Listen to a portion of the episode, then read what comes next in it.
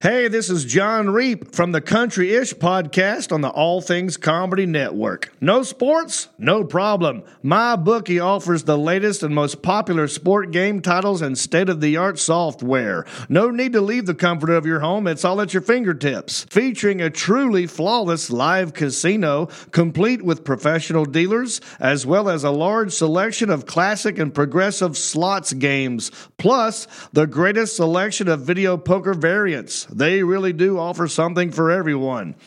Take advantage of their daily promotions for the casino, which includes bonuses, cash backs, raffles, free chips, and free spins for you to increase your chances of winning every single day.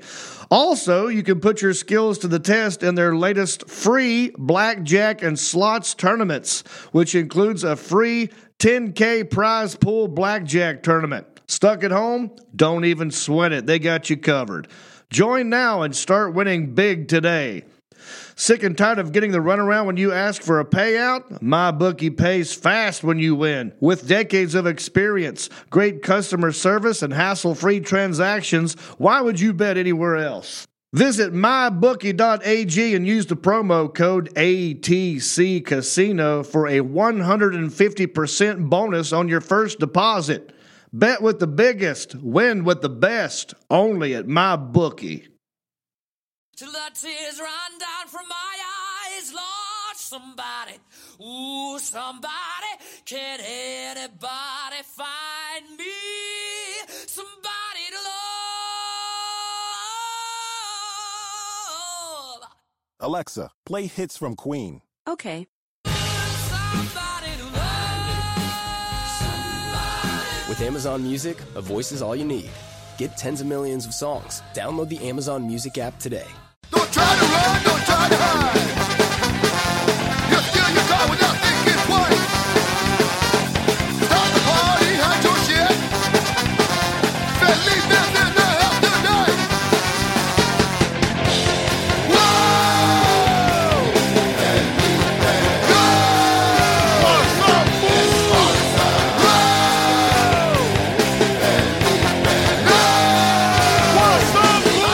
What's up, fool podcast? with Rodrigo Torres. Yeah, man. And oh, Felipe I- I Esparza. stubbed my toe, bro. They were hammering right next, right next door, bro. They're building a wall already. We're working on the You wall. You know what's funny, man? Mexico already has a wall to keep Guatemalans out. oh yeah, dude, they They have a, still get in, bro, because it's like a river. oh yeah, Nobody paying thing. attention. Oh, dude, they have to be even sneakier than Mexicans. Sneakier, bro. They gotta change the accent. You can't sound like Elvis. Cerote todavía toda la noche, por favor. Creep Hijo de la gran sleep. puta, cerote. I, I I got to interview Vicente Fox, and I asked him that question. I go, in southern Mexico, is there some guy right now going, "These fucking Guatemalans! I gotta get like Guatemalans are coming in, taking Mexican jobs, and I'm fucking not gonna stand for it anymore." Like, is that a case? And he's like, "No, we love everybody." But the fact of the matter is, there is a wall. There is a huge wall. Yeah, the, in Mexico, the border patrol is called La Migra. That's weird, huh? Yeah, it's a trip. They have their own little holding stations in every state. But they kicked their ass first, right? Oh, they beat the fuck out of them, dude. and they take their money. All Yeah, that shit, sure. You know, I I saw that movie, you know, with, with those Salvadorians and people from Guaca- Guaca- Guatemala. They're coming on that train, Train, on right, top of the train. dude? These fucking fools be throwing hooks trying to catch those fools. Yeah, dude. It's like fishing. Sin No, nombre. but that's the name of that movie, dude. It's a brutal ass movie. yeah, man, we should self-deport, bro. I didn't like it out here. I'm going back. fuck. My cousin, he self-deported himself. Why he is came out here and lived for like five years. You know, did his taxes, and then he set up enough money, bought this Caprice with four doors, took it to Mexico. He has a cab business now. Are you serious? I Said fuck it, huh? He didn't want to be here, bro. There's some people that just don't glue here, huh? You know, this fool is phony, dog. you know, before like some people take Instagram photos to look like they're famous or they're more yeah. they're doing stuff. Yes, this fool like he'll see a Trans Am and he'll hold his house keys and then hold it next to a Trans Am and then send a photo back to Sinaloa. it was balling. See, Yeah. that's what, what what all these Latinos are coming over here because there's people lying about how good it is. Well, back I heard a story back in the '70s. Somebody would go over there with a new truck, and it's, oh, he's all rich, and then somebody would leave. Man, that motherfucker's making payments on it. It ain't his. eh?" Yeah, man. Like when my dad came out here, he came here illegally like a bunch of times. He in and out. He would go home. He left us in Mexico when he came the first time he came here, okay. And so I don't even know like time, the distance. You know, were he gone for two years or one year? I just know that I was growing up in Mexico for a while, and then he showed up. Then he, he took us all the way to Tijuana, Mexico. Then from there he left again for a year. It was felt like a year. Then we went with my mom to cross the border. But before, like the border was kind of lenient, you know. When it's easier. We made it all the way to San Clemente, and right there they had an extra border patrol checkpoint, kind of like Minutemen. yeah, they have one in uh, San Clemente and Fallbrook. Yeah, but not freeways. really like uh, border po- border checkpoint. Not, not official. Yeah, they wave, you, unofficial. they wave you through. but they had a cabin, you know, like to keep you there. Yeah. we got caught there twice. Damn. And then my How old are you at this point? I don't know, man. Three, four, five years Little. old. It was three of us with my mom, man. You, you're never gonna make it, man. One mom, three kids. You know. And you didn't. If you're walking from Ethiopia to Europe, maybe it's easier, man. But nah, man, we couldn't ma- do it. So then, how'd you finally make it out? Oh man, which I talk about my new special. my new special is coming out in September. It's called Translate This. We shot it ourselves in San Jose, and we were trying to shoot it around, bro, because we know it's ours. We own Right. it. We sold it to HBO. What? Fuck yeah, dude! They're Congratulations. gonna premiere in That- that's September. humongous. Um, I got to tell you, and full disclosure, I've been aware of this thing the whole time because I talked to Claude Shires. Oh yeah, he directed that shit, and it- directed it was his crew. Um, I gotta say, I saw a picture. It looks beautiful. It looks the the backdrop, just the whole thing is to shoot, shoot it yourself. I got when I first came to LA, I got two bits of advice from because I was on a sitcom with Cheech, who played my dad. The Ortegas, right? The Ortegas never came out, but he sat me first day in Hollywood. He goes, "I want to tell you two things. that You always remember for the rest of your life." I go, he goes, "Be nice to everybody, because everyone's going to want to tell their Cheech is an asshole story." And then he goes, and then he goes, You own everything you can. Everything you can own. He goes, You want mailbox money? He goes, I own every single movie. I own all my albums. And he goes, Every day I go to the mailbox and there's money for me, and that's what you want. And you're doing the smartest thing ever. And that's exactly what we're trying to do here at ATC is own all your shit. And it's fucking brilliant. And I couldn't be happier. This is fantastic. And to HBO, for every comedian, HBO is the Dream. here's HBO up here, and I think Netflix is below that because when we grew up as you, people who love comedy, HBO Young Comedians, but HBO everything, all the best comics were on HBO. Everybody. That's where the name Special came through, right? Even my So- special, was, was, which was not shot by HBO, it was shot on Showtime. Now on Netflix. Mm-hmm. People still say I saw your HBO special. Because that's what everybody came out for the first time. HBO comedy specials. There was nobody calling them a, a special before that, right? Yes, There's only five this year. Jerrod Carmichael. I don't know who else. TJ Miller. Mine and someone else's. that's humongous. But they didn't just buy it like right away. Like, oh yeah, we're gonna buy this. You know, like we'll, we'll take it. We'll buy it. No, at first they said that lady said I don't know if I should say this, but she said that. uh Oh, we'll wait. Anyways, wait till it comes out. anyways, she they wouldn't put me only on HBO Latino. that's And, no. and and Chris Miss from ICF said no before we even had a chance to say no because we're gonna say no anyways. Awesome. Because Lati- HBO Latino is for Spanish speaking Latinos. You know, Spanish speaking Latinos are gonna hate my comedy. HBO Latino's the worst. All it does is show what they're showing on HBO One, just in Spanish. For the most part, like it's just dubbed over. Subtitles. So no yeah, original that's. Spanish programming. Barely any. They buy all their shit. They just Oh. like so they'll acquire stuff, but again, it's just not. I mean, you didn't want that, so I'm glad. It's good that they said no.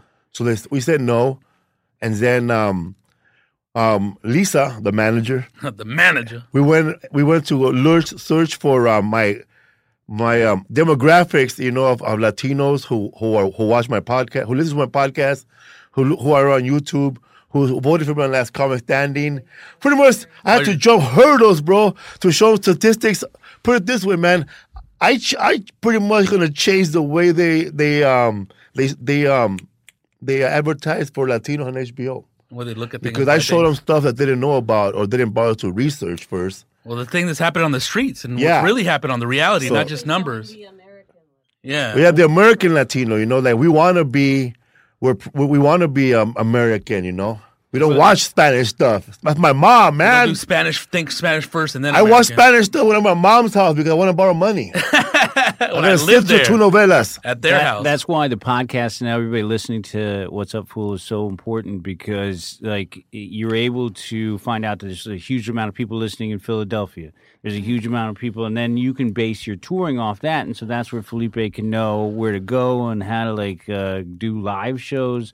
But then using it to sell it to HBO is fucking humongous because that's what they need. They only can look at the stats, and you have to say, yeah, these aren't just Mexican Americans are everywhere and this appeals to you know a wide variety of people. If you just look at latinos in the united states it's fucking it's the southwest and then there's just like that it gets really dark in miami and like in texas and it's all literal on so there's just huge pockets in chicago there's huge pockets in new york and so yeah it's great to uh it goes that, that they can see it goes everywhere it's Yeah, awesome Not all Latinos in America speak Spanish. Not everybody likes Pitbull. and Daddy Yankee. Daddy Yankee. gasolina but we like El General. yeah, hell yeah, he's bad, dog. I know my name. I know my name. Anyway, bro, What's up? this well, so yeah, HBO man, they said yes. Fuck yeah, dog. Your hard work paid off, dog.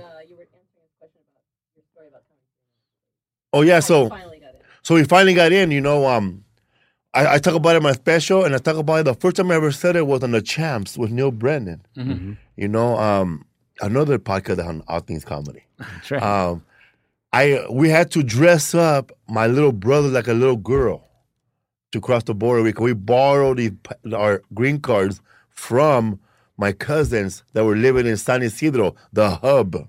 You know, they were like they were two. They lived four blocks away from the um, USA border, Mexican border, by a McDonald's. So it was perfect. So they they borrowed. My dad went over there, got the passports, sent somehow brought them back to Tijuana. My mom saw them. It was two boys and a girl. So my younger brother, we dressed that fool up like a little girl. His name was Pati.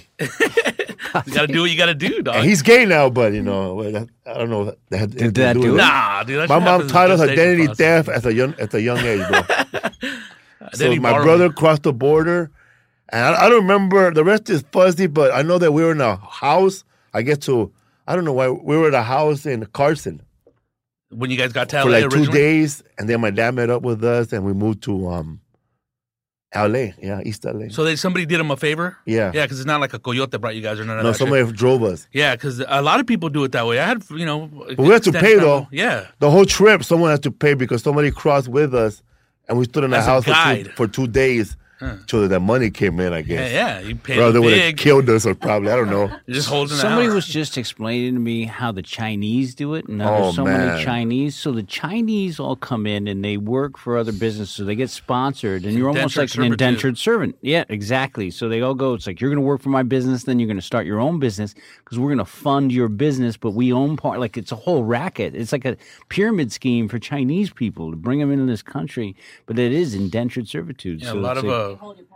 Yep. yeah, a lot of those people that own factories and Chinese restaurants, they all go to Alhambra and shit. There's a bunch of uh, apartments there that are roach infested, rat infested, and they all live there. And they don't speak a word of English or nothing like that. You exterminated those houses, right? Yeah, dude, one of you some went to the those worst I've ever apartments in like San Gabriel. How many Chinese people live in that little house? Dude, about uh, 12 to two rooms inside, and they've been living there probably about already 12 years. Bunk bed situation. They totally fucking and I bet um they have one house phone, huh? Oh yeah, that's it, dude. And they All their all- money goes for house phones and sending money back to China. back to China and to pay their little vig of the guys that put the money forth and all that shit, and work fucked up hours and all that shit. you were that- going out with Armando? Is that- Yeah, yeah. yeah. I got to go after this. I got to go get some rats in the Hollywood Hills.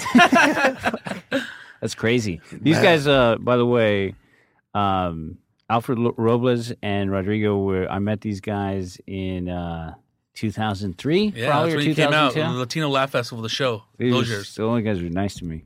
hey guys. I was like, "What's up?" hey, hey guys, how are you? Uh, nice to see you. I couldn't fucking. hear. Who the fuck is this guy? yeah, dude. So what's up, fool? This weekend I'll be at January 27th through the 29th, Atlanta Punchline in Atlanta, one week before the Super Bowl. February 4th, what did I say? 14th, February 16th through the 19th. 16th through the 19th, Pleasanton, California at Tommy T's. February 23rd to 26th, San Antonio, Texas, the improv now at River Center. Hopefully they'll change the condo or something. I got a story about that. Oh man. also in February, I'll be at the Festival of Laughs with Mike Epps, some more, Bruce Bruce, Rickey Smiley, Tony Rock, and many more. February, we'll be in Orlando, Cincinnati, Raleigh, North Carolina, and Dallas, Texas. Check it out at FelipeWorld.com slash tour. Also, shout out to Ank3R on Instagram. That fool sent us some bunny toys for the, a rabbit because it was sick. Get some binkies. Oh hell yeah, dude. That's Give these shout outs, bro. Okay. They Um. want them in James yeah. Gandolfini style. All right, you got a shout out here. You sent the rabbit toys to say get well soon. The slippers. Uh, you got Dan V Perez from Rialto uh, showing us some love on iTunes, and all the other iTunes uh, reviewers. Uh, Chia six two six. Go to that with some Joey, bro. Yeah. You know what I'm saying? Cocksucker Docs 24. Ramirez, E man, where you at? Set the weed man loose. Uh, we got Quicksilver JS10. We got Balls Buena 65. Ramirez E man, I think I said that before. It's a fucking Alzheimer's. Uh, we got Quicksilver JS10. Yeah, we got Peter, double R, double T, 42, Rob under slash uh, 04005. You might as well be the 007 guy. You got Ant, HGO, Ant Go, whatever. You got uh, Jonathan DeLeon. You got OSKS 12, OSKS 12, and uh, Amor 10. Thank you very much uh, for posting the review. Keep doing that. You guys keep shining. And uh, yeah, keep it Gucci. Oh yeah, shout out to that guy named Felipe, my tocayo, who showed up to the show with his lady, bro. Yeah, dog. Man, people drove far. Fucking motherfuckers. They want to tell you how far they drove and what they had to deal with the whole night before We're they took that about photo. uh, Riot LA. Yeah. Yeah, that's so a- people came from all over Southern oh, California. man. dude. This lady drove from Palmdale. Pack a Palm- lunch. Dude, no, no, no. This lady drove from West Co- this couple, they drove from West Covina Uh-huh. to Palmdale to drop off their kids at their grandma's house. And then went to the show in LA and got a room in downtown LA. And they were telling me about parking, how expensive it was, and uh-huh. all that. Oh, hell God yeah. damn, first of all, man, shit. That ride to Palmdale would have made me not want to go to a show. Dude, it's like if you've never been to LA Live in that area, dude, it can get confusing, dude. I'm like, oh, later we got lost coming over here. We ended up at the Staples Center first. That's a long. There's some man. other people who drove from San Diego. Hell yeah, dude. A lot of people Holy from uh, shit. But San you go Diego down County. there on a regular basis also. so- Yeah. Yeah, but they still want to come out, dog, Let's do it and Great. come out. to LA. Arizona. Yeah. Jessica, she drove from Holy Arizona. shit. Arizona, dude. Yeah, dude. She kept emailing me. I think my shirt's gonna get there before I leave. I don't know, man. We're at a post office. this. I see your shirts at Yuma right now. Meet them halfway. at the postal center. A lot of people, you know, were like they got their tickets and they thought they were like, wow. There was a VIP, you know, we saw some VIP for The meet, and greet? greet? which is a little, so you just personal meet and greet. You know, you get to tell me what, how your day was, Right. and um, Do you like doing that? I don't mind. Yeah, you don't care. You just do it anyway. I don't mind. Oh man, but I, I, I met you know backstage. I met with a guy with AEG who's touring with Amanda Sings. Miranda Sings, the girl with the big old lipsticks. She had a Yeah, show on yeah, yeah. Netflix. Uh-huh. She said that her first show, there was five thousand people there. It was sold out. And she did a meet and greet because normally she does meet and greets at the improv with 200 people, right? Mm-hmm. So she did a meet and greet. She said that shit lasted five hours. Damn. She's never doing that again. Why when she blew up? Five hours, bro. Yeah, it's kind of impossible after that, dude. You know, it's like, shoot, you'd be there all night. After that, man, you just have a lookalike there standing there, bro. yeah, they won't know the difference. It's all 12 year old and 14 year old girls for that uh, Mm-hmm. Miranda sings. Somebody was just telling me, I whenever I go to a comedy club, I always ask the worst story. I go, who do you have that's been, a, I love hearing it. Who's a pain in the ass? Who's, and uh, who's difficult? All that. I love all, hearing all that shit. And I was at Stand Up Live in uh, Phoenix, downtown. And the guy goes, he goes, you know, we had this social media influencer. and I go, what, what happened? He goes, during the day, and it's all 12 year old, 13 year old girls and their moms. And then I'm standing back there, and the guy's got a laundry basket filled with dildos. And I go, hey. There's one for you, dog. yeah, I go, um, there's a lot of kids out there. You guys know that, right? He goes, you mind me asking what you're going to do with the dildos? And he goes, don't worry about it. They're going to love it. We do this all over. Because these guys have no acts. They just go out and it's a cash grab. They're just taking all this money. yeah, they got to kill that 45 minutes. Got to kill 45 minutes. and so fucking, he goes, He's a his big personality, first thing, this guy. And I have a 10 year old daughter, and you guys have a s- uh, you have a son, but yeah, usually a little kid in the audience. This guy walks out first bit. He walks out with a basket of dildos, trips, pretends it's trips, and throws the dildos, and they're hitting black dildos are hitting twelve year old girls in the face. It's kind of funny, dog. all over the dildos are everywhere. And he's thinking, oh my God. And he goes, you know what? They fucking loved it. He goes, not one person complained. Like if he, I, my daughter even sees half a dildo, it is going to be hell to pay. Like, uh, fucking, I'm going to kill somebody. But this guy, he just little girls are taking dildos in the face. It's just terrible. What happens if someone complains? Eat a dick. yeah, you know what to do. Who is this guy? I don't know. Oh, book that fool. book that fool for a Christmas party, dog. Yeah, What happened, man? I got a dick on my eggnog. eh? just lands and drinks What steering, fool? like a cellar, piece Dildo of celery. How do you follow that? Eh? I don't know. dog. What happened? Yeah, Yeah, okay. that's his opener. Where do you go from competition, there? You know, Fuck, okay. That's hilarious. he's shattering the mold. But that's the thing with these Miranda sings and these shows. They're going to comedy clubs first, but there's such a huge audience for these people to go out. It's like, and then I see comedians that are really funny that just can't fucking, uh, you know. You're doing a dildo joke, bro. you can't do a dildo joke no more. I bet it was sold out too, huh? Line around the block. Damn, During the day. So merch too, huh? Killing the merch. merch all over the place. Probably signs the dildos. Killing He it, did dog. the show like around noon, probably. Yeah, huh? that's what. Uh, man, man, noon is too early to be throwing dildos, bro. I'm sorry, man. At least the fucking- What the Just perfect right. time for that? Yeah. bro? not a matinee show. Yeah. Yeah. Look at dusk. You know what's sad though? It's the parents who paid for that. I know. Yeah, huh? you have to be a- a company They with a- paid money to get their daughter hit in the face by a dick. What happened to your eye, Amanda? Well, Did your mother hit you? No, actually, she paid for a ticket. Uh, the uh, opposite. She was very nice. Yeah. It was Gallagher's son, bro. Gagger.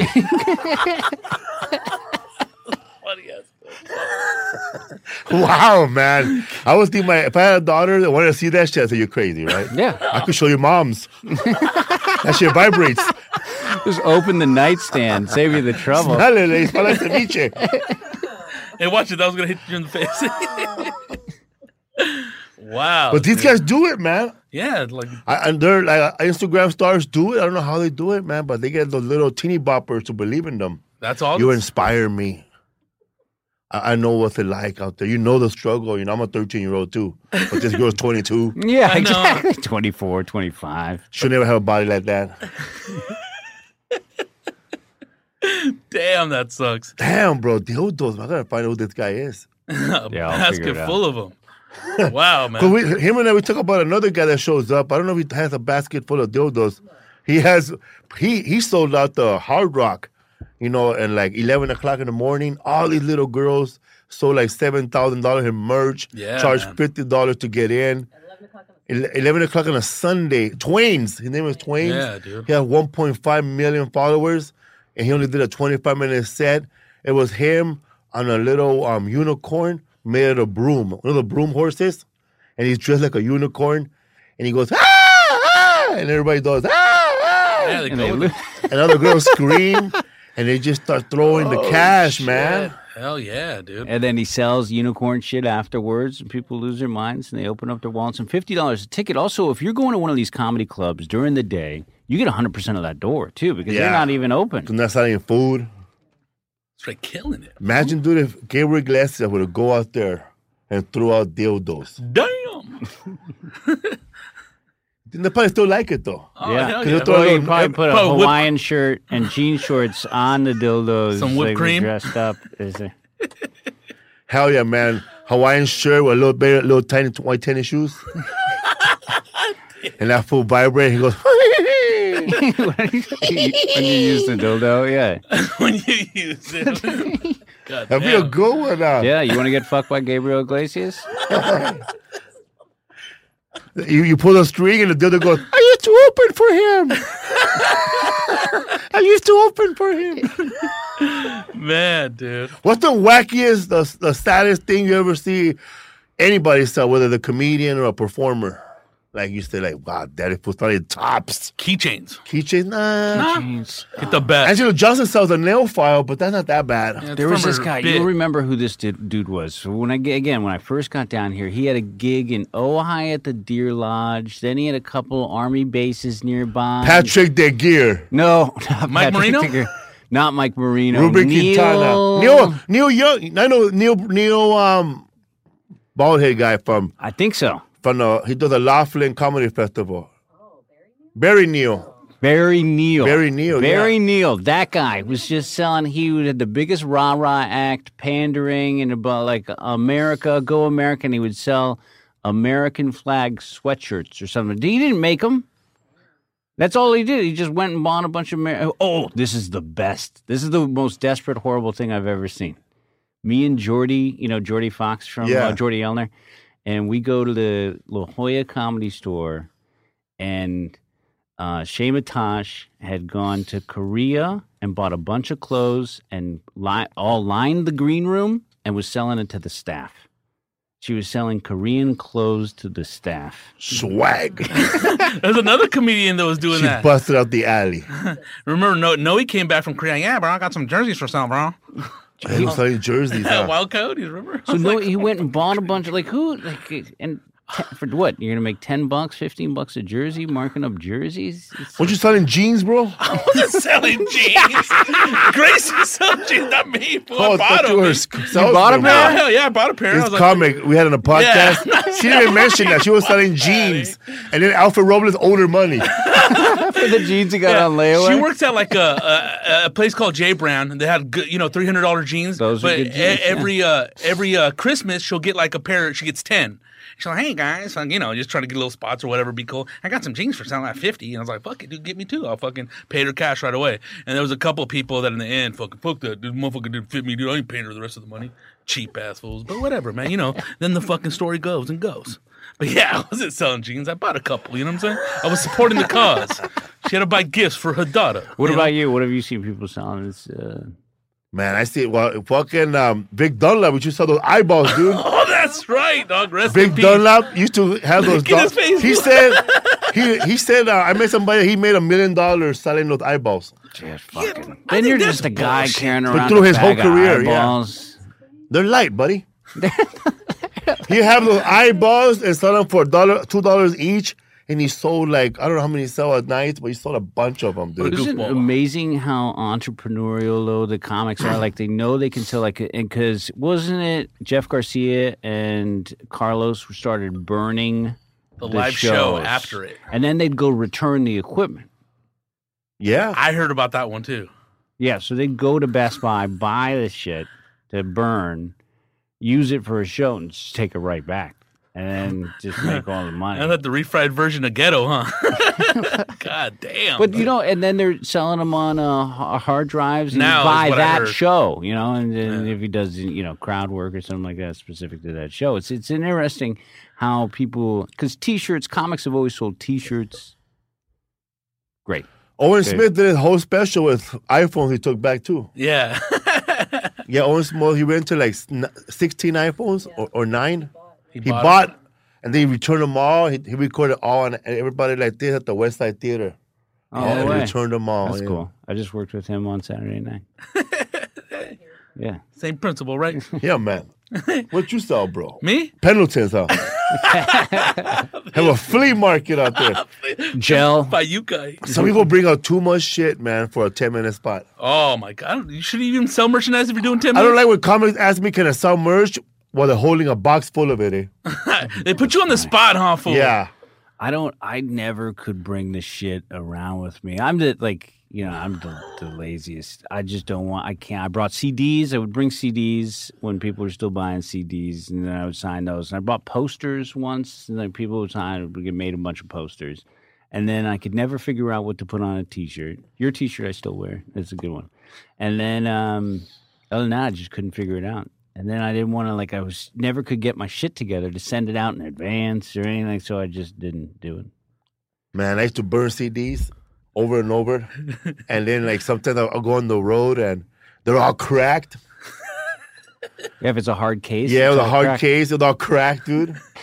and then like fuck, well, finally just say fuck it. Eh? I'm gonna just no label, fucked up CD, ten dollars. TDX. TD. This show is sponsored by Memorex. this CD has been known not to work on some CD players. What's so fool? We got Al Madrigal on the show. Hell yeah. San Now, how do you end up doing dude. all these uh, black shows? Because you read that whole lineup of the show you're going to be on, and you're the only non-black person on that show. Oh man, because we have the same agent, I think. Oh, that's that's the way it works. Yeah, so um, I'm open. I'm doing um, a bunch of sp- uh, normally uh, no, the spots that I go with them were spots that I'll be there for the whole week for the same amount of money. you know, so now I'm going for there one night and just going home. That's the best way to do it. That's all I want to do. Yeah, and I'm building myself in those markets because I hardly ever go to Raleigh. You yeah. know, I'm not big in Raleigh, Detroit, you know, Memphis, that makes a lot of sense. Birmingham.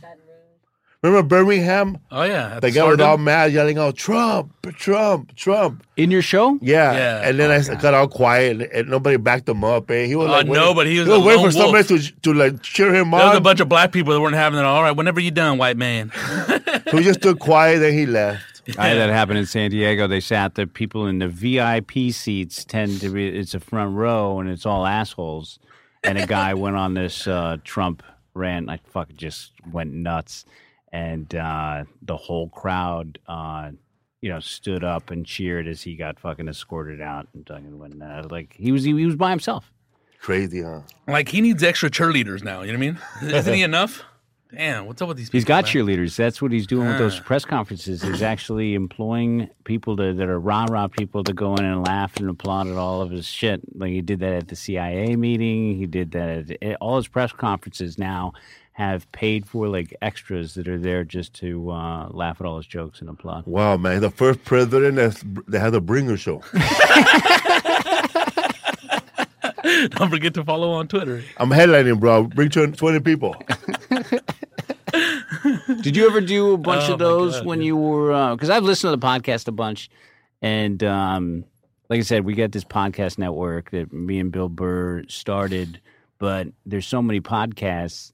Um, this is actually one of the only shows that I listen to, so I know a lot. Uh, but in terms of like bringer shows and you starting out, did you do a lot of like who do you bring? I, I, I didn't do hardly no bringer shows, but I did like open mic where it was just comics and it was sad. Oh, yeah, those are horrible. Those like are the, worst. Especially like I would do open mics where Brian Holtzman would be the one uh, one of the open micers, Just screaming at people. and then he just he he just go up there and like he used the five minutes instead of like trying to work on jokes, he do it to talk shit about the owner for five minutes. Fuck you, Brenda, you fucking whore ass bitch! Making us buy a fucking hamburger to go up on stage. Fuck you, whore! if you haven't seen You dried up pussy. Brian Holtzman is a comic that if you go to the comedy store on Saturday night, he closes out the show and there's maybe 20 people there and a bunch of comics in the back and he just fucking screams. He hates movies. He talks about what movies are coming out and he goes, "Finding Dory. Fuck Dory. Fuck Dory." and just fucking screaming. Going off. Yeah. He goes up and himself, and I'm fucking just hunched over. We got a couple drinks in us. We're just laughing our asses off. But to see him at an open mic would be the funniest fucking thing. Because he did. Do you remember at Freddie Soto's memorial when he got up? Yeah, I remember that. You were there, right? Yeah, you, you you were on the road. Yeah. Rick Oh, Ramos shit. read your little statement. He's all, and then that guy came up that was a virgin. Yeah. Like, he's all, who's he's still a virgin? Shit, I would have fucked him. No, that's good. So this one of Freddie's friends goes up and he goes, and Freddie would get a big kick out of this because um, I'm going to tell you something that I've never told anyone. I'm a virgin. I'm 45 years old and I've never been with a woman. Holtzman, right after him, well, first thing he says, he goes, "I'll fuck that virgin." like, just, Fuck him in the ass. Virgin no more. virgin no more. Fuck him right in the ass. This is at a memorial. Well, that's also when uh, People Coco, lost their minds. Oh, on fucking. Oh, that Joey was the Diaz. best. Marilyn Marilyn Martinez, right? Martinez. Yep. I would have stood up for that. Like that was Jeff Valdez. You were there, huh? Yeah, if I'm- Oh, I should there, throw man. a fucking chair at you, cocksucker. You embarrassed us. cocksucker. You Keep laughing. embarrassed Get the us. fuck outta Sitting there with your fake little laugh. You don't care about that little girl. Five years from now, you be on your boat, not giving a fuck. oh, like, he went off on dude. him, It was the best. And then fucking uh, and then Ludovico went up, dude, and she got naked because I guess she got to you know follow that. And then Mondo went up after it. It was all weird. He's all and Mondo's all, hey man, it was weird, man. You know, uh, you know it's all sad and stuff. But I was thinking to myself, man, when I'm walking in here, when I seen Ludovico with the trench coat, I was like, God damn, man, Ludo's getting old, eh? but not after she got naked, eh? and then everyone, then I brought kind of brought stuff back. But yeah, it That got was weird for a little bit. Yeah, I was man, Maryland. We've lost so many. That's the other thing about comedy is that there's so many people fall uh, off, and and then you know the people that we've lost. Freddie was a Freddie was sort of responsible. I was Freddie's uh, opener for a long time. And then marilyn I went on the road with uh, a bunch. It was because it was Cheech and Friends. So That's was- right. yeah, so me and Marilyn, Marilyn, oh, she was so fucking cool that I had to open for Paul Mooney. And she's like, come here, let me tell you something. I don't want you to even say hello to Paul Mooney. You walk up to Paul Mooney and you say, Marilyn Martinez says I'm cool. That's it. So I walked up, I go in the green room, I don't say anything. He's uh, like with glass of champagne, all fickle. And I walk up and I go, Marilyn Martinez says I'm cool. Well, if Marilyn Martinez says you're cool, then you're cool. And that was it. Like he was fine. Like he wouldn't fuck with me. But I've heard horror stories. They, they, he's a complete asshole to people. yeah, that's what I heard. But Marilyn was cool the to best. us. You were some bro. The little proper little Mexican came up here with manners. Nigga, I know. That's great. I had no idea you had fucking that uh, uh, Paul Mooney in your wheelhouse. You got everybody, bro. Yeah, man. Yeah. Um, but it was funny. We used to have a joke. It was like an inside joke, and that was between the guy you mentioned earlier, and Alfred, is like saying that uh, you were opening up for uh, um, Freddie Soto and Marilyn. They died. And, uh, uh, also, uh, Oh, Jesus. what's his name? Mitch. Uh, Mitch Hedberg. I'm all, God damn, man. Whoever whoever has Al featuring for him next better watch out. Dude, it's the Yeah, worst. it's like Chappelle disappeared, bro. Man, get that Mexican motherfucker away from me. It's a kiss of death. That's why I got uh, moved to headliner just so I didn't fucking kill anybody else. But you had a fucking remember that one time we went to see Chappelle when he came Yeah. back? Um, and you were cool with Chappelle because we talked to you right before the show. Yeah, man, I'm Nick cool with Cannon Chappelle. on the show. Yeah, um, Oh, you guys were there? yeah, we that? were there. Crazy. So but they was put Killed you up. it. You you went up there. Um, and uh, guys and, uh, from System of the Down, yeah. Leonardo DiCaprio, Yeah. Eddie Bruce Wi- Murphy, Willis Bruce was there. The Red Hot Chili Pepper guys were there. Yep. Um, and uh, And you- Tommy from the comedy store is there. That's the photo I have. It's me, Nick Cannon, and him, and fucking Tommy. and, uh, you went up there and uh, and what's his name? It was homeboy that back in the day had a flat top. That brother, dude, fucking um, Nick Cannon. no, the other one that Sully? op- yeah, the Who he opened? Sully McCullough? Yeah, yeah. So, Yeah. And then you went up and you killed it, and like I mean, you killed it hard, like then Nick harder Cannon than Sully. followed you. But they, I, it just seemed to me that they wanted to get like another brother up there. Oh man, calm these motherfuckers down. And then uh, 'Cause Nick, you got a standing ovation. yeah, Nick Cannon came over there, and the key, it wasn't happening. And then they brought up Chappelle, but it was kind of like it, you threw the whole show off, and that's when you had that cool ass joke about uh, the rap. Yeah, it's like a gay burrito. Yeah, Yeah. Oh, you do me Yeah, too? yeah, it does it good, bro. yeah. But uh, yeah, dude. So congrats. That was fucking bad. That's so, what he said that. no uh, Latinos yeah, were um, representing Mexicans. Salsa's beating ketchup and the condiment. yeah, yeah, It's dude. number one. Yeah, We're we had good ass seats too. Her- oh, good it's fucking. We were Yo. stoned. Yeah. The whole show. So this is when Dave Chappelle went to Africa, then came back. He left the Chappelle show, and this is the first show he does in L.A. But how I got on this is I'm up at the Punchline headlining, and I get a note passed to me. I'm headlining my own show at the San Francisco Punchline, and it says Dave Chappelle's here. You get off the stage. and I'm like, I'm fucking. I'm, no, I'm headlining. So I was like, ah, put it down on the stool and finished. And uh, but he sat next to my little brother, and he uh, Dave Chappelle goes, "Who's this guy?" You know, you you do it. man, who the fuck is this motherfucker? and so my, he goes, "That's my brother." So we met, and then I just went backstage, and he put me on that show. And then the guy Jeff Wills from Live Nation, he goes, "I got." He goes, "Uh, "This is weird, but show up in Utah, bring a bag, just be there. Trust me. I'm going to see if it goes okay." I show up in Utah. It's an eight thousand seater, University of Utah or something like that. Chappelle, I do 20 minutes before Chappelle, and he goes, You bring a lot of clothes? And I go, I brought some extra clothes, I guess. And then he goes, Hold on, I'll be right back. And he comes back and he goes, Okay, you're in. You're on tour with us for five days. And I had no idea. And that's we were like flying around, and that's right when he got back. But that guy was on top of the world. Chicks were ch- pressing their tits up against the windows of the. That was like Beatles shit we were running in Damn. with. I didn't uh, get there on the phone and take photos. Unsqueeze me. So yeah, it was crazy. So that was like, but uh, he's the only one that hasn't died. Did you have to Uh, pay for yeah. your own planes though? I'm, No. I'm thinking about man, yeah, but how about these planes, man? It's coming to my end. Yeah, You get a little bill like They paid for your plane, Jeff Wills? You played. They, I don't know how they worked that, but they were getting cash, and he had by the end of it, it's like, how much cash do you want? Black me to comic love out? cash, huh? Eh, Man, I don't trust no banks. That's it, man. If something would happen to me in a comedy, bro, I would just go rob comedians that are not getting paid cash. I know I'll go every Sunday, sneak into the comedy club, and hit him with a stick, dude. Or get a hot chick that was coke and lure them, bro. Lure it like a bait. Lure yeah. them 1950 style. There's been a couple brother that got jacked like that though, right? That we've heard about. I never go after the, after I get paid, man. It's always a check, no more cash. Well, that's what I heard. There's a great Dave Attell story about him at that Stanford and Sons Comedy Club in Kansas City. Yeah. where they said, and I guess the guys who run that place are, you know, not the, the best owners. And they go, um, why don't you, um, we're going to give you cash. He goes, no, I want, I want a check. We're going to pay you in Coke. And then, um, he goes, no, I don't want, I don't want uh, that either.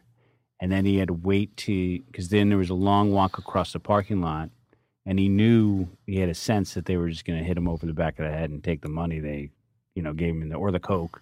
So he just waited for a check, and then had some a cab drive up to the door, and he got in and drove, and like drove Damn. like a short distance just to fucking go up. But that's what places want to do. Like they know that comedians are doing big shows. Like Cheech was telling me that they when they did big shows, they had three hundred thousand dollars in a paper bag Back in the day. back in the day, and they were they would put down the tray tables on their at the on the airline they were at, and they were counting out and separating three hundred thousand dollars, and they, everybody saw like this Mexican guy and Tommy Chong fucking counting out like what the fuck is going on?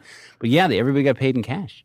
You just do it all under the table, and that's why merch is so great because you can just take all that shit. Yeah. Hell yeah, man. But a lot of brothers are skeptical of banks and all that shit. They want to see the green, huh? Like when you sell jeans. Um, do you? Uh, When I you buy jeans, all cash, fifty yeah. bucks of jeans, hundred bucks. Yes, PayPal, bro.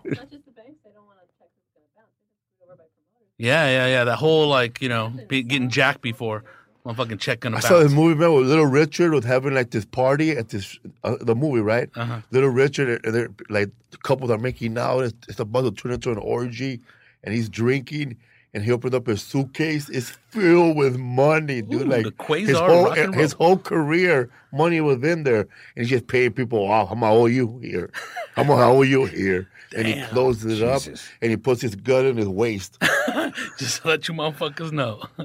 Damn, man. What's up, fool? We got Al Magic on here. Right. You were going to tell us that story about what happened to you at the San Antonio River Center Comedy Club condo. This, so We've been there though. for people who don't know the the comedy condo you talk about this a lot the comedy condo like places that don't want to pay for a hotel or to put up comics is somebody has to buy a shitty little condo near the comedy club and then they have the features the headliners just every week and they always pay a waitress to clean yeah, it ugly she does- waitress or ugly lady. it just does a shitty job. It's job sad, dude. The waitress always is ugly, but she has to go weed. It's just pube central. Like it's just fucking uh, vacuum. just dust, pubes, like fucking disgusting refrigerator. And I worked with a guy at. the do you remember the comedy stop at the Tropicana? Did you ever do that? It was like uh, I used to to go there, and I worked with this guy Adam Leslie, who's now dead. He used to put um, everybody's everybody I work with is dead. So you got like you got like ten days left. You better hope that. that anyway, um, he used to put an orange traffic cone on his head and do Wizard of Oz.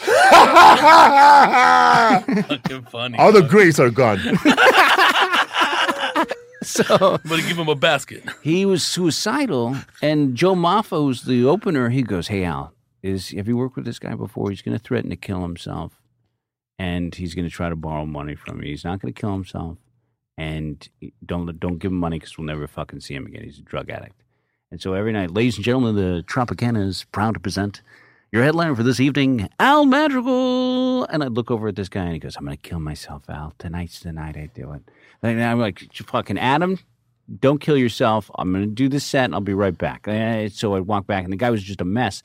But he was the guy at the comedy condos who used to, this is horrible, but used to jizz in all the condiments.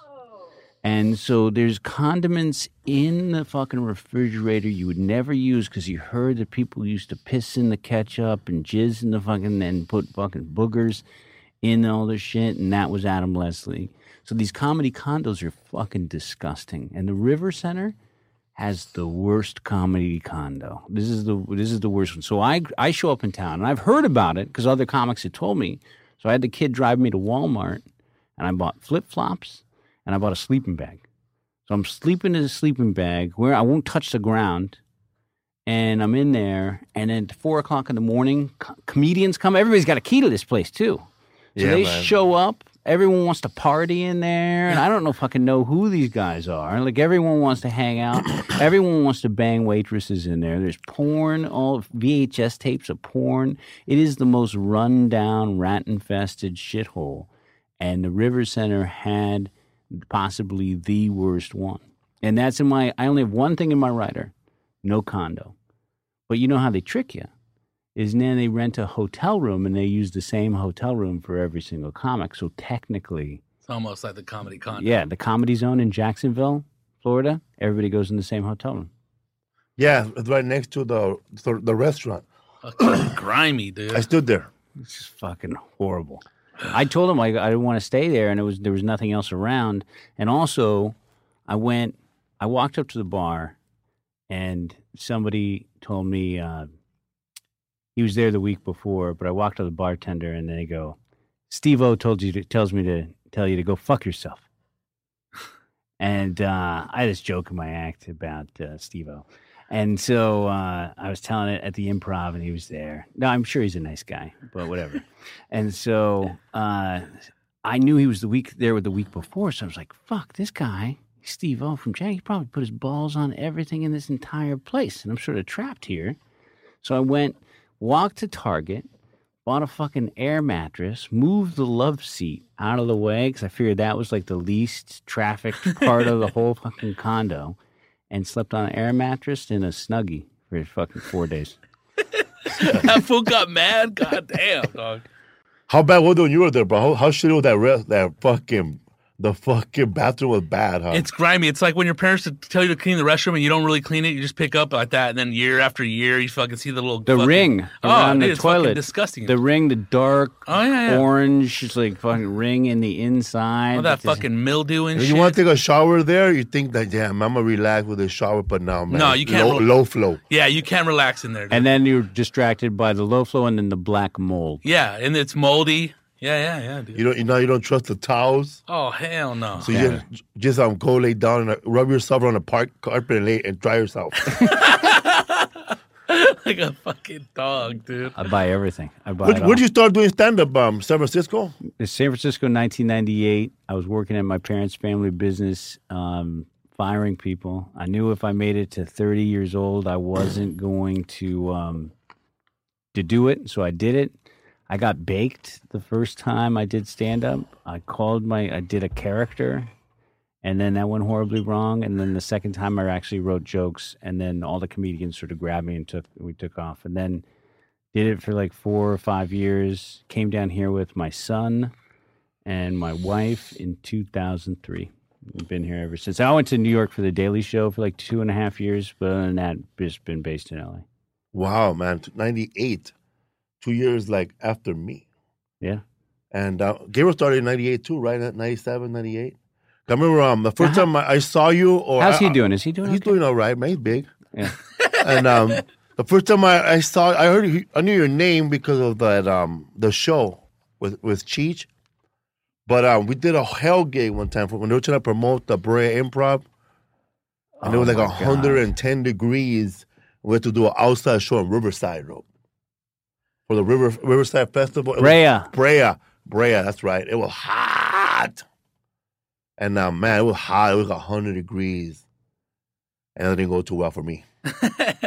I went out. I think I had to do the same thing, and the, I dropped my check, and then the cops found it, and they ripped it up, and they said he doesn't deserve this, and fucking they did it because it was an out. As a comedian, when you do start, they tell you never do outside gigs, Dicks. never do um, is stuff in front of kids. Or a quad at a college. Yeah, it's horrible. You you can't. All the laughs go away. There's the opposite of this room when we're in. You're in an underground club like the DC Improv or the um the old Cobb's Comedy Club, where it's underground, or the Comedy Works in Denver. You know, it's like those sweet clubs where it's like all the laughter. But when you're outside, you can't hear anything. So I'm outside. I did this brand, and then uh, mine was a disaster. Mine, like they, I, I just left. You was immediately. doing dick jokes, bro. That's Came with a basket of dildos. Yeah, I just fucking poured dicks all over everybody, and they didn't like it. No, I just um, I don't think so. That is that what you're talking about? Yeah. The same thing? Yeah, they I, they hated me. I always feel like when I do an outside gig, I feel like God is taking my laughs. Because he's True. sucking them all up into the sky and I can't hear shit. The escape, dude. But for me, luckily, it's been like acting. I've always uh, been able to, so just trying to act as much as possible. And then the Daily Show helped with my road numbers. Now I do a ton of the one nighters and get the fuck out of there. And so that was always the plan. And I have a 14 year old and a 10 year old. So I'm feeling like I need to be around as much as possible. So I'm trying to really limit my road. And um, it's good. And then, of course, you know, everybody I featured for is dead. Uh, so. Willie ain't dead, bro. Willie Barcena's alive, baby. I was telling you my Willie story. From No, Uh, Well, last week when I I, heard came it. here, Only, I heard it from from the managers only. Mike, Mike, Mer- Mike Bernal? Bernal, Bernal, Yeah. yeah. Yeah, they love it. right So what? You, were, you were right? you were co. That was your first time co-headlining with somebody. Yeah. That was the first time co-headlining with a Latino. Just co-headlining, period. No, I think uh, I think it was probably my one and only co-headlining. Before we get to that story, man, I have a question, man. When you do that bit about how you were doing, you were doing a show like in like like in Visalia area, No, East San Jose. East San Jose. The, he doesn't speak. Oh no, that was in Stockton where somebody goes. He doesn't speak Spanish. yeah, the comedian before you was that Ruben Quintana. Yes. Oh, I knew it. eh? I knew it. Did I say his name? Yeah, I go, yeah. Ruben. What's wrong? How was your set? Yeah. Oh my God. They I- threatened but my I didn't- life. Yes, but I didn't know Ruben Quintana. Because that guy was, he, oh my God, I know his jokes. bro. His They had a jokes- hunch. dude. His joke doesn't go too well up north, man. he does that joke about his my mother. You know, some people play with GI Joe. My mother made me a, a, a oh my god, my mother made me a, a fucking uh, GI Joe made of ma- made of tamales. he called it Masa Joe. Masa Joe, it's not bad. And you said that on the way over there. That's when you realize that your your name is pronounced Madrigal. Oh, I'm fine. Uh, so yeah, that's right. Uh, Ruben, Quint- you said there were Mongols there too. Mongols I used to live across the street from in Eagle Rock was the head of the Mongols um, that I actually became friends with. And um, That's a tough click right there. That one. no, it really That's is. value one, right? Dude, no, he was head of, uh, I don't even want to say. Uh, We have Mongol who are but one who we have Mongol listeners. one guy who Um, drives the truck. Remember when the ATF came and rounded them all up at four o'clock in the morning? Like we had ATF agents, helicopter, battering ram, uh, the whole thing, infrared scopes, and the whole thing. They had him out in the front lawn, hands up, wife beater. It was crazy. Anyway, I used to he used to come and knock on my door and go, "Hey," and I'm like, "Hey, what's going on, Manny?" And he goes, uh, "Your lights are on, bro." I was like, "Oh." Great, not in, not here to kill me. Uh, that was the uh, he was um, he was a tough dude. Their garage blew up. It was crazy. Damn. Anyway, so with that gig, um, what was it? Oh, dude, that gig, like I was doing a show in Stockton, and I was like, I don't want to be myself because we did uh, the Ari Shaffir uh, show together, and that's when I told that story um, that w- this is not happening. But uh, these guys basically threatened me. I hopped a fence with a jacket over my head and ran to the car. Like it was not good. I was just taking whatever money I could, young family, and they paid in cash. And so I had fucking this cash in my pocket, jumped a fence, ran to my car, and fucking sped away. Yeah, that was it was not good, man. And we do I do car shows. I do whatever I could to and like the bikini models have not shown up, uh, so we're gonna do uh, stand up comedy. It's all guys with like VHS recorders going, What the fuck? Waiting for the chicks. Yeah, I would just do whatever. That guy who who booked that show in Stockton was it a short guy, There's a black guy named Black Rick guy? Sullivan. Ed Sullivan, Rick. Rick Sullivan? Wow. And um, yeah, that's what I, I mean. You know, we're gonna pay you. I think it was like, I think I got like five hundred bucks each show, cash. Okay, Ruben Quintana, bro. He turned Christian after that. yeah, my son Joe. What happened to Carlos Oscar? We, he, he, he He's was still on, around. He was on our show. Really? He's we had on him the on. podcast. He- He's does- he's doing cruise ships. He, he does cruise ships. He's all churches and stuff Yeah. like that. Yeah. He And was one- colleges. when I auditioned for the Ortegas. It was uh, three of us auditioning for the part. Was me, Freddie Soto, and Carlos Oscar. Oh damn! That damn. was the three of them. Um, so I forgot. I was telling you a story, and then I got distracted. The uh, New Year's Eve. oh, the Willie Barcena. This is good. so I'm co-headlining. some Willie, bro. What's up, dog? So I'm headlining with co-headlining with Willie, but Willie was on. It's in Sacramento with the Punchline. Now Willie was on the radio there, and he's like he told people before, "I'm not fucking." We're supposed to flip flop when you go and do co-headline with somebody. One night somebody goes last, and then goes the other guy goes before, and you just show to show you flip flop. That's how it works. Willie shows up late the every single show, so he's headlining every show, and he won't accept the fact that I could go after him. And then he every single set he's going up and he goes, "Oh, bro, I don't want my kids to be grow up like Al Madrigal, you know, because Al Madrigal is like looking, oh, I'm Al Madrigal, and starts doing fucking uh, like this impression of me on stage, and I'm, I'm He's bad at impression, by the way. he's no Rodrigo, so Bro, no, Willie bad at impressions, man. you ever seen him do a pothead? I know. what does he do? Just a total.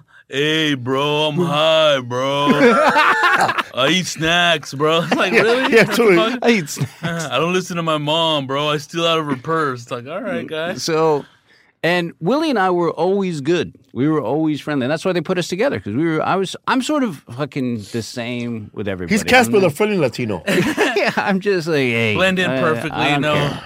no heat, no. I don't. I mean, I do. Like, I have problems with people, but it's usually, you know. So, so do I, dog. what the fuck, dog? Mention me again, dog. So, uh, it's Jeff Christian. So, uh, so Man behind the curtain. anyway, um, he's saying all this shit about me, and I'm doing fucking. I'm getting more and more pissed. So now it's New Year's Eve, and they put champagne, bad champagne on the tables with the blowers and all the confetti, yeah, all this shit. And it's the Sacramento Punchline. You've been there. They have a ceiling tile. It's like next to a mattress store, and they have a clock on a ceiling tile that's hanging down, and the clock is off. But in the meantime, Chris Garcia is the opener. He brought a Four Loco. So me and him starts doing shots of Four Loco. You, know that stuff? It's like eight cups of coffee and four Cisco's in one drink. Damn. It, It's, it it's fucks you up. illegal in some states. It's blue, and I'm just fucking clink, clink, clink. I got some Four Loco in me. now it's New Year's, and Willie goes. He goes. All right, let's do the countdown. and you know the How you comedians, count, eh? like my Patron chilled, bro. and then there was clock. Everybody's got cell phones. The clock is off. It's five minutes, and he goes, uh, "Hey, Abe." Is Abe, you know, big, Big Abe, yeah. yeah, big Abe. He goes, "What are you trying to make me look stupid? You trying to make me look foolish, huh?" And then I got on the back mic and I go, "What's the matter, Willie? Don't like anybody making you look stupid? Don't you like uh, anybody making you look foolish, huh?" And he goes, "Oh, bro, we got a problem, bro." And I go, "Yeah, we got a fucking problem." I go, "You're saying my name over and over on stage. Fucking, I don't want my kids to grow up like Al Madrigal." Like, uh, be half. If your kids is half as successful as I've been, it'd be fucking one lucky father. You don't understand that, Willie? Like that. And he goes, "You're lucky. I like you, bro. I would have fucking bum rushed you right now." Fucking minor threat. two minutes to New Year's. Uh, like now it's two minutes to New Year's. People are start boom, boo, boo. Stop fighting. Take it kung fu with you. So then Enter we're the octagon. yeah. So he goes, dude, you're fucking lucky I like you. I'm gonna fucking kick your ass. And this is like, all right, let's just do the New Year's countdown. 10, 9, 8, 7. Then, jumps off stage, runs right towards me. I go, he goes, we got to talk about this. And I go, yeah, we got to fucking talk about it. Let's go in the green room. And I go, before you say anything, let me just say this. Um, I'm just as angry as you are, but I don't have the fighting abilities. Okay. And secondly, I want you to listen to your fucking recorder and I want you to hear how many times you said my name. You said my name like 12 fucking times. And then you imagine that some other comic is on stage saying, I don't want my kids to grow up like Willie Barcena, Willie Barcena this, Willie Barcena that. You'd fucking be just as pissed. And he, and he fucking it dawned on him and he goes, You're right, bro. like that. And it was fucking over. I've always needed a psychologist, dog. And then that's what he would tell me. He goes, "You're sick. You need psych." You, he, that's what he kept telling me. He goes, "You need a you need a psychiatrist, bro. How do you know, You need doc? a psychiatrist, bro?" And he would just fucking. That's what all he was saying to me. But I think we're cool. If I saw him, I'd fucking say what's up. So, you know, I mean, he's headbutted people for less, right? Yeah, pero and missed. he missed, dog. It was, it was buzz, bro. It was my right eye, dog. Crazy, man. I know, huh? So this this show on Showtime, man. Tell us Oh, about it's it. about stand-up comedy. So I got. it's based on a comedy store, or Well, there's a book that came out called "I'm Dying Up Here." I'm dying up here. And in 1973, there was a strike. They weren't paying anybody. So Mitzi was taking like $25,000 in cash and paper bags up to her house every single night. And she would pay the guys that were big headliners. So Richard Pryor, he would do the main room and he'd get 100% of the door. But then she'd start to put a collection of guys together like Jay Leno and Letterman. uh, all these other comics. They'd sell out, but she wouldn't give. She give them zero dollars. So everybody's like, "What the fuck is this?"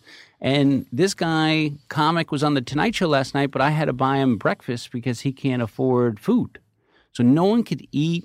Everybody was sleeping in cars. We talked to Tom Dreesen about it because I wrote on the show as well. And Tom Dreesen and all these guys were they would go to Kentucky Fried Chicken and they had a thing called cluck and buck or something like that. You got a, a thigh or a drumstick and a corn on the cob. And every day he said he ate it one of those every single day for two years. And so no one can afford to eat. But then this woman is putting 25 grand in a bag and taking it up to the house every night. So they started a strike, and the improv is starting up. And Bud, Impro- uh, Bud Friedman from the improv moves out from New York, and they're, they're striking. And then finally he gives in and says, and his business is not doing so well. And he says, fine, I'll start paying some comics after the strike, or whatever, I'll agree to pay comedians. And then apparently somebody went and told that to Mitzi and Ollie Joe Prater. This is the theory. There's a Ollie Joe Prater is this big, Biker fat, dude. Yeah. With little boots. When, when they said that when Ollie Prater died, a piece of us died too because he was like a big hack. yeah, he used to steal a little bit from everybody. There's a big Yeah. story.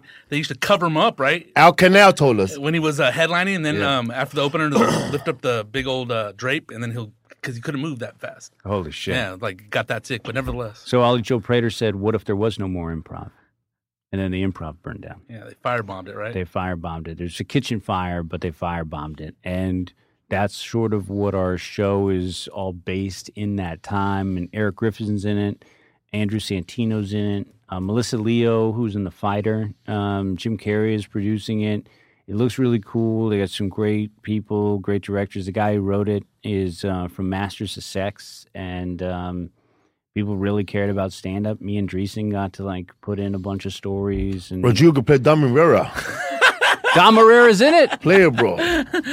Dom is in the show, Oh, yeah? playing a drunk, old drunk called named Fitzy. Uh, one time we were walking by the comedy store, he was talking shit about the Dice Man. Yeah, he's a copycat. Yeah. Didn't like the Dice Man. There's uh yeah, he's gotten into it with him a bunch. So we had Dom, been um, who else? Uh, a lot of comics in it, and it's just um, yeah, it's a great fucking time and world. And, and I, I was auditioning in the second episode because I got in a little beef, another beef uh, with bad intro with uh, Pauly Pauly Shore? Shore. Yeah, Hey, he told people to go to the fucking bathroom and have a smoke as my intro. And then he goes, Anthony Jekyll- Jeselnik is here tonight. And then everyone cheered because they thought that was who was next. And then he goes, and this guy's good too, Al Madrigal. And everybody's like, what? the-" It was just fucking weird. And I go, and then he puts the mic on the stool, which I, I'm just putting the fucking mic stand, asshole. Yeah. So I told him that. And anyway, so in the second episode of this, I'm dying up here. I'm doing a midnight special showcase, and the guy fucking tanks my um, opening, you know, my intro. He says, "This guy's uh, this guy next comedian is gonna thinks Mexican and uh, white people are different, and he's gonna tell you how." Uh, like that, or so I. And then he does crowd work, and I walk out. I'm like, "Well, Mexican and white people are different, right?" And then I go into my bits and I just eat it. I come flying off the stage and fucking just start punching him right across the face. It's great. so they let us put all this. There's fights. They get thrown in jail. You know, uh, I'm a, a little bit. I, I deal some drugs. So there's, uh, I get, you know, there's a lot of shit. I get to run from the cops. It's awesome. So it's a drama. It's an hour long. They're a dramedy, but there's all the drugs and all the sex and um, chuckle fuckers we got to put in there, which is great. Somebody playing Mitzi? Uh, Melissa Leo plays Goldie. Yeah, it was a Mitzi time. Yeah, and she's really good. Is there like a Richard Pryor character? There is. We got this fucking guy who came in that just looked just like him, and we weren't doing really looking likes because we have Johnny Carson that doesn't look anything like him, but um, this kid came in. He looked exactly like young Richard Pryor, and he can do the voice and everything. And he's he's brilliant. So there's like a young Eddie Murphy. There's uh, R.J. Cyler who plays this like you know 17 year old black kid that comes into the store, and then there's um, sort of a Bill Hicks type. There's two guys from Boston that come out that sleep in a closet because Jim Carrey used to sleep in a closet next to cat litter. So we have that in there. They do sets anywhere they can. So you see them doing sets in the uh, like uh, AA meetings and shit like Yeah. that. It's just Traffic a- school. yeah. So it's a it's a good show, and um, you know, hopefully, it uh, it works out. How many episodes? They gave us ten. Ten. Yeah. Fuck yeah, dude. Jim Carrey been pushing that for a while, right? He bought it a long time ago, and then he started showing up at the store. But they finally got it done. It's been like alive for four years. You're totally right. It's uh, it takes a long time to get shit done. Well, wouldn't gonna watch it. Hell yeah, that's badass, dude. Yeah. Check it out. Cool. Showtime, and then I got an hour special on Showtime as yeah, well. well, an hour special on Showtime. Yeah, it's coming around around the same time. Me, Erik Griffin, and Santino. And, uh, Neal Brennan directed your special. Yeah, right? yeah, yeah. Exactly. What's the name of it?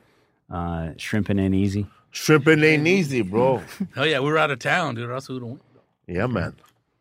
What's up? Who's your next show, Rodrigo? You have a new Yeah Man? Uh, yeah, the new uh, Yeah Man podcast is up today, um, episode 20 with uh, Ben Gonzalez. So check that out. And uh, we're going to have a date at uh, Claremont. Oh, it's February, I want to say the 28th or 29th. But uh, nevertheless, check uh, social media and I'll fucking hook you guys up. What made you guys start All Things Comedy? Uh, we saw that people were trying to take advantage of comics, and we wanted to give them a way to own all their stuff, and we wanted to help comics um, own the distribution network. That really, we comedians have so many ideas. They have podcasts, but they have movie ideas. They got TV show ideas.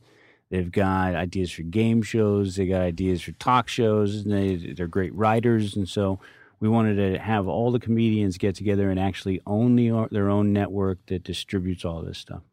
And so we're building it. It's been slow, but now we're finally at a point where we got this new studio and we're uh, staffing up, and it's going to be exciting because we're going to get a new website. And then Felipe and you guys are owners of the podcast network that you're on, and you're also owners of the studio and owners of the website. And so if we start to make money, which we plan on it, because there's a whole plan for us making money in two years, a lot of it, and we end up selling, you're going to get a fucking check based on your downloads. And uh, it's pretty exciting. I can't wait uh, for that day to come. I've been working on this for a long time. Fucking bitching, dude. Yeah, man. Yeah. How, how many years were you in a Daily Show? I was on the Daily Show for five years. Yeah, and two and a half. I lived. I went to my uh, wife and my son when I got the gig because I was on a TV. I've been on a lot of TV shows. It's like the fourth character, fifth character. Like, okay, who took my smoothie? And can, then I, one of those went away, and then uh, the Daily Show called me and said, "How would you like the job full time?"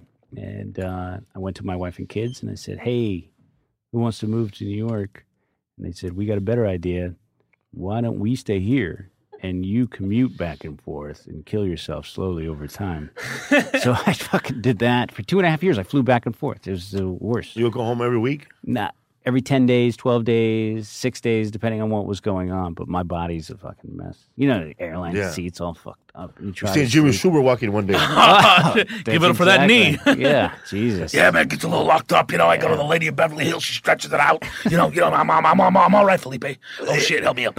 They do help me heat, with that back. heat treatments. yeah, dude. It's like a bionic knee and shit. Yeah, Jesus. Dude, that's crazy. You you did a I I saw one interview you did which was was really funny because I was in I was in Canada, I was in Detroit, and you were, you you were talking about um That bridge. the bridge. Yeah, Cana- Canada wanted to pay for the new bridge, and Michigan voted no. It's crazy. Crazy, They- huh? But then to complain about it that there is no bridge. there's one guy that owns a bridge so there's a lot of private bridges and this guy owns a bridge and then owns a trucking company and so there's like he's like a mob boss named Matty Moroun in detroit and he owns the fucking only bridge between windsor canada and detroit so he gets all the toll money goes to him and then he gives discounts to his trucking company so it's cheaper to use his trucking company so he's got this big ass trucking company so then he paid the black panthers to uh, uh, like um, campaign on his behalf. He paid all these people off.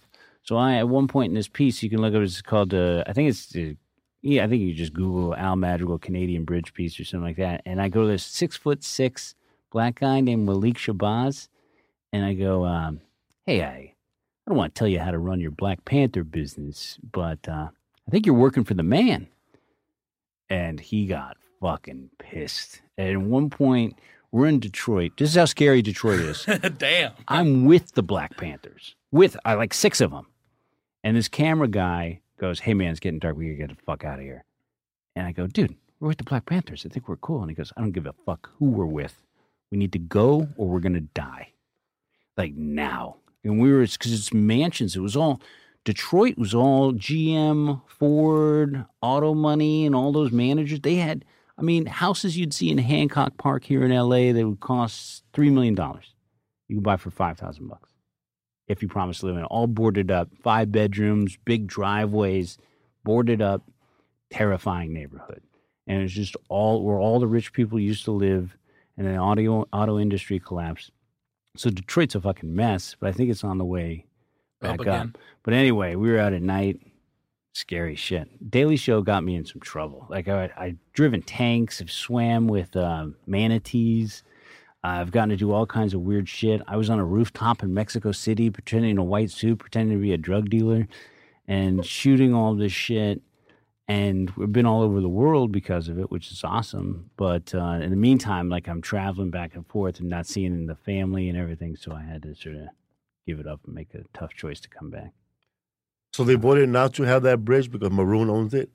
Um, They they were wanna going tear it down. They were going to build a second bridge. I think actually it did pass, and they're building the second bridge because the Canadians are like, "No, we're gonna we're gonna pay for the whole thing. There's no trickies here Damn. How long did he have a grip on that fucking bridge? forever." Bought it. Damn, You just bought it a lot. Bought it in the '60s. Owned it ever since. That's a lot of money, huh? Mad cheese. Yep. Got to own a bridge now. Yeah. Oh, we got to get in the bridge business. Yeah, that's right. The wall building business. How much do they cost to build a wall? Oh. Because I know I've been to El Paso. You've been been to El Paso. Yeah, dude. There's a wall there already. It's pretty sturdy. Oh yeah, dude. This is going to cost uh, two hundred billion dollars. There's no way any fucking wall gets built. Mexico can't pay for it, man. You ever loan money to somebody who lives in Mexico, they never pay it back. I loaned money to cousins, bro. They went to Mexico and never gave me it back. I paid for bicycles to get fixed, rides to the airport, rides to the Greyhound station, bro. I never got the money. And there's a the border, once you get to like San Diego, you know, San Diego, and then the beach, what, Tijuana, Mexico, Yeah, where, the, yeah, I've been there. where they meet there. You been to that gate? I've been right You to could that swim gate. over, right? There ain't no sharks, huh? No, the water's too cold. They submarines. That's why I love when like uh, drug traffickers and cartel guys build. They always they find a submarine every once in a while. Tunnels. You really could swim around to Tijuana Beach though. You I could. saw the gate. I saw the other part where there's a part of the wall that connected to the beach, and it's border patrol. They're playing volleyball with the other side. Yeah, and I saw another one where there's border patrol. It's right where the where the wall ends, but it's ocean, and he he walked across to buy um an ice cream from the ice cream from the paletero man. Mhm. On the Well, there's the Just walk back. they have a fence there, and you can reach through and your past messages and shit like that through. I interviewed the head of the Minutemen, the guy who started that. Uh, to really have sex in one minute? No. but those guys are crazy. Like that's the other thing. Is like I think what did the Minuteman say? it's more emotion than politics, right? He he has three chihuahuas. He loves Mexican food. He's gonna go home and have a margarita. Um, his daughter married a Mexican. His grandkids are all half Mexicans, and uh, yeah, he wants to keep them all out. It's fucking He, crazy. he was normal relatives. It's a big idea, man. yeah, it's insane. That was like, it's, uh, that's what I worry about. Uh, the Trump stuff. I worry about Trump inciting violence in other people that aren't like so with it. Not that he's the most with it guy in the world, but I, I just worry about other people like saying- following, doing the stuff, backlash. doing But being as- violent in his name. It's like just- as D said, lowercase KKK. Yeah, dude. yeah. It's because remember after 9-11, remember people were starting to beat the shit out Really, of people. bro? in fucking Turbo- yeah, That was 7-Eleven. Remember? They got all crazy with that fool. You could bomb our country, but I can't take a shit at 7-Eleven. It's like, dude, this guy's from India, dude. He's not from Afghanistan. You Come come. Bangladesh, bro. Dude, Buy a relax. map. Dude, just because you see a turban doesn't mean necessarily it's the same one. dog. Uh, you work for Daily News, right? Um, a lot of um, a lot of Muslims own big businesses here in America, huh? Yeah. No, there's uh, Car lots, I know in the Valley, bro. They're owned by Muslims. there's a lot of money on Saudi Arabians. A uh, lot of yeah, money, huh? They ain't and- banning no Kuwaitians. They, they didn't ban Saudi Arabia. That's a whole Muslim country. and what a lot of people know. Women don't- can't drive there, right? Women have no rights. Nah, dude. All right. But um, what, what they don't know, if you have a million dollars, you could be from anywhere on the planet. You can come here. They'll just the government will just tell you where to invest the money. So it's like, come on, what's up with this bullshit? That's what I said uh, in that special. I go, anybody wants to, any if you're undocumented, one word gets you out of any trouble. Lacoste, alligator shirts, bro. Like, and no one's ever been kicked out of the United States wearing a fucking alligator shirt. Like, if you're rich, they'll find a way around it. Because I, I'm actually a Mexican citizen. Yeah. Yeah. Your pops, right? Well, my dad, and then they fucking went to Mexico City. They paid the right lawyer. I can, yeah, I got. You guys all taken care of. Dual you pay the, citizenship? yeah, easy. Especially in Mexico, that's straight out. I mean, you want to do it, you got the money. Yep. That's it. There you go. My enough mom had a hard time with her driver's license down there, and like that. Che tránsito. Yep, done. She No she tried to take care of it. Tried to take care of it herself. Went to DMV bunch. She's there. She's there. Nope. Sorry. They'd slide the window down in her face. Just said fuck it, and paid the dude right away. My parents are American citizens too. My mom and dad, they my mom took the citizenship class in English, and my dad took the citizenship class in Spanish. Yeah, dude, you can get it in your own language, dude. What the fuck? dude. When that happened. Oh man, he did it like ten years ago or tw- fifteen years ago. I'm just really worried about there's a little Guatemalan kid that comes to my house. Oh, this, this little kid Neto, and he works for six hours every single Saturday. He's 26 years old. His family's all back in Guatemala, and he's funny. Like I, I was, I work back there with him, but my Spanish is horrible.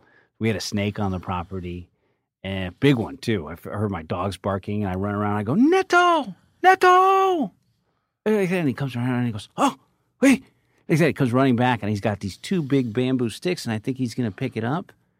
All right, and like you know how they do this Yeah. tamer shit, and he puts them above his head and just starts fucking hitting the shit out and beats the snake to death, and then starts trying to chop off his head.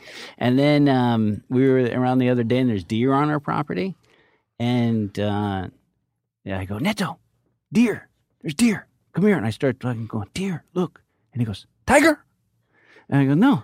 Not a fucking tiger. When did you get here from Guatemala? Jesus Christ!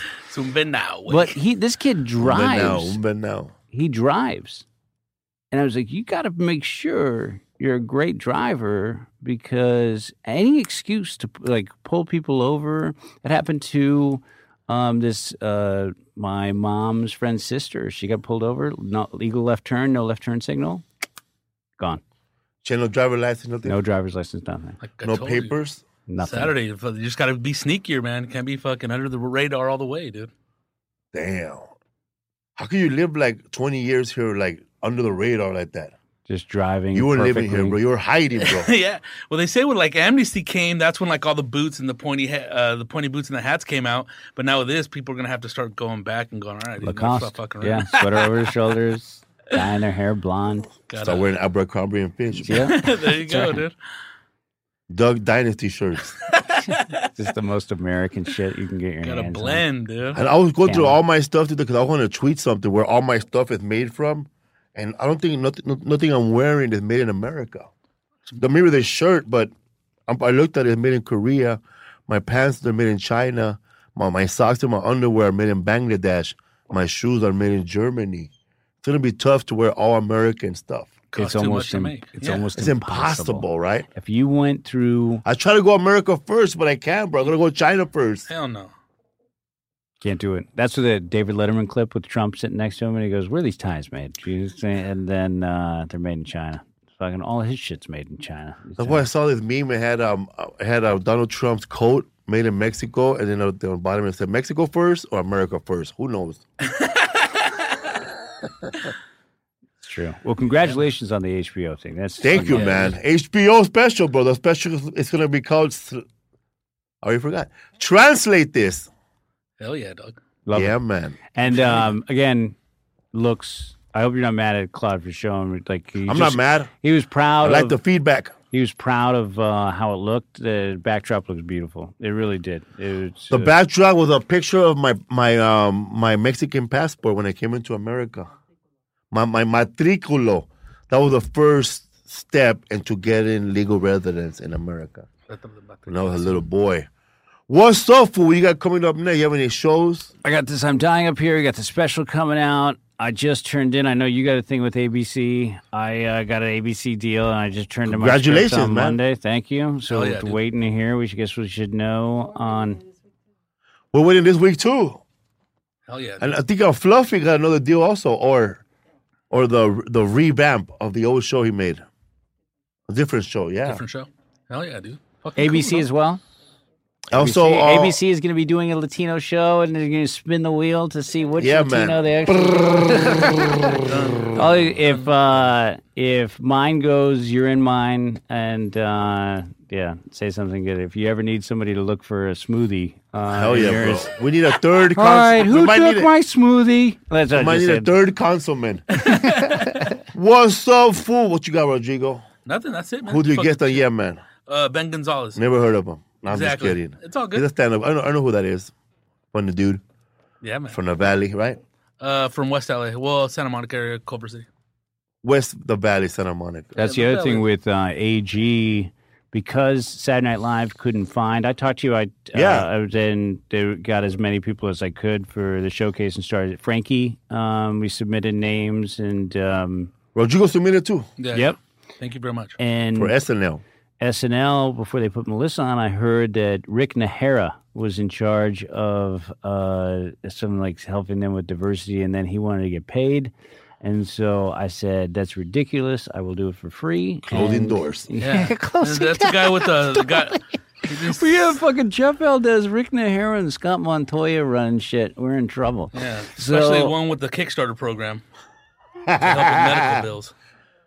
Damn, closing doors, man. How many doors were shut because Latino want to get paid first? Yeah. So anyway, I said no problem. I got it, and I started getting them names, names, names, and then we did a small showcase with Jesus Trejo and Melissa, and this kid Vincent Caldera. Have you ever heard of him? Never. No, he's good. He's um, and so he's about twenty years old. I told you when we were in the green room at The one Stand Up asked for a root beer Yeah, float? yeah. Yeah. He goes, Yeah, yeah. "Can I get you guys drinks?" He goes, "You have uh, root beer floats." I say, "Yeah, He's so little, he has no idea, and then he was just asking for a drink. So um, we did that, and Melissa got put on. But we're going to try to do that on a regular basis: is show everybody who all the Latino comics are, because they're saying that there aren't any. That's crazy. I will show the demographics to HBO so they know. they got something to work with. Yeah. What's up, fool? Also, check out the El Matador movie on screeningnow.com. Joey Medina's movie. That's the movie that launched the careers of nobody. but everybody's in it. Gabriel Iglesias, Rodrigo Torres not in No, it. I'm not in it. Benny Mena, Paul Rodriguez, Bar- Brad Williams, other little people. Uh, who else? Emilio Rivera. Emilio Rivera, Ale Reymundo. That's another guy who got his start at the Cheech and Friends. Me, Yeah. Joey Medina, Marilyn Martinez. That was it. And uh, he, um, Joey keeps making shit. Joey's not going to be denied. Joey Medina, he just sent me a comment. this guy will not. That should be his deny. special. He Good. would not get denied. Hell no, yeah, I think it's the best. I love uh, just fuck keeping going and making as much as you can. He's producing movies and he's making stuff. Uh, I, yeah, I- dude. I like I like Joey Medina. But then again, I like everybody, right? He's like vampire. George doing vampire from East LA, bro. Yeah. What's up, fool? Thank you, Al Madrigal, Hell for yeah, being a much. guest on the What's Up Fool podcast and for hooking us up for this podcast thing and all things comedy, man. Yeah, Hell yeah, that's what was- I told you. No Latinos are doing podcasts. You got to do one as soon as possible. I know nobody, bro. Yeah, man. Actually, they was doing one in Las Vegas, bro, but what's that guy's name? Um, Freddie Correa. Thanks for the invite. Thanks for the invite. Ed was losing weight, huh? Yeah, yeah, dude. He's uh, working out every day. with Smoking the half a machine. cigarette now. Doesn't smoke, only bud. What's up, fool?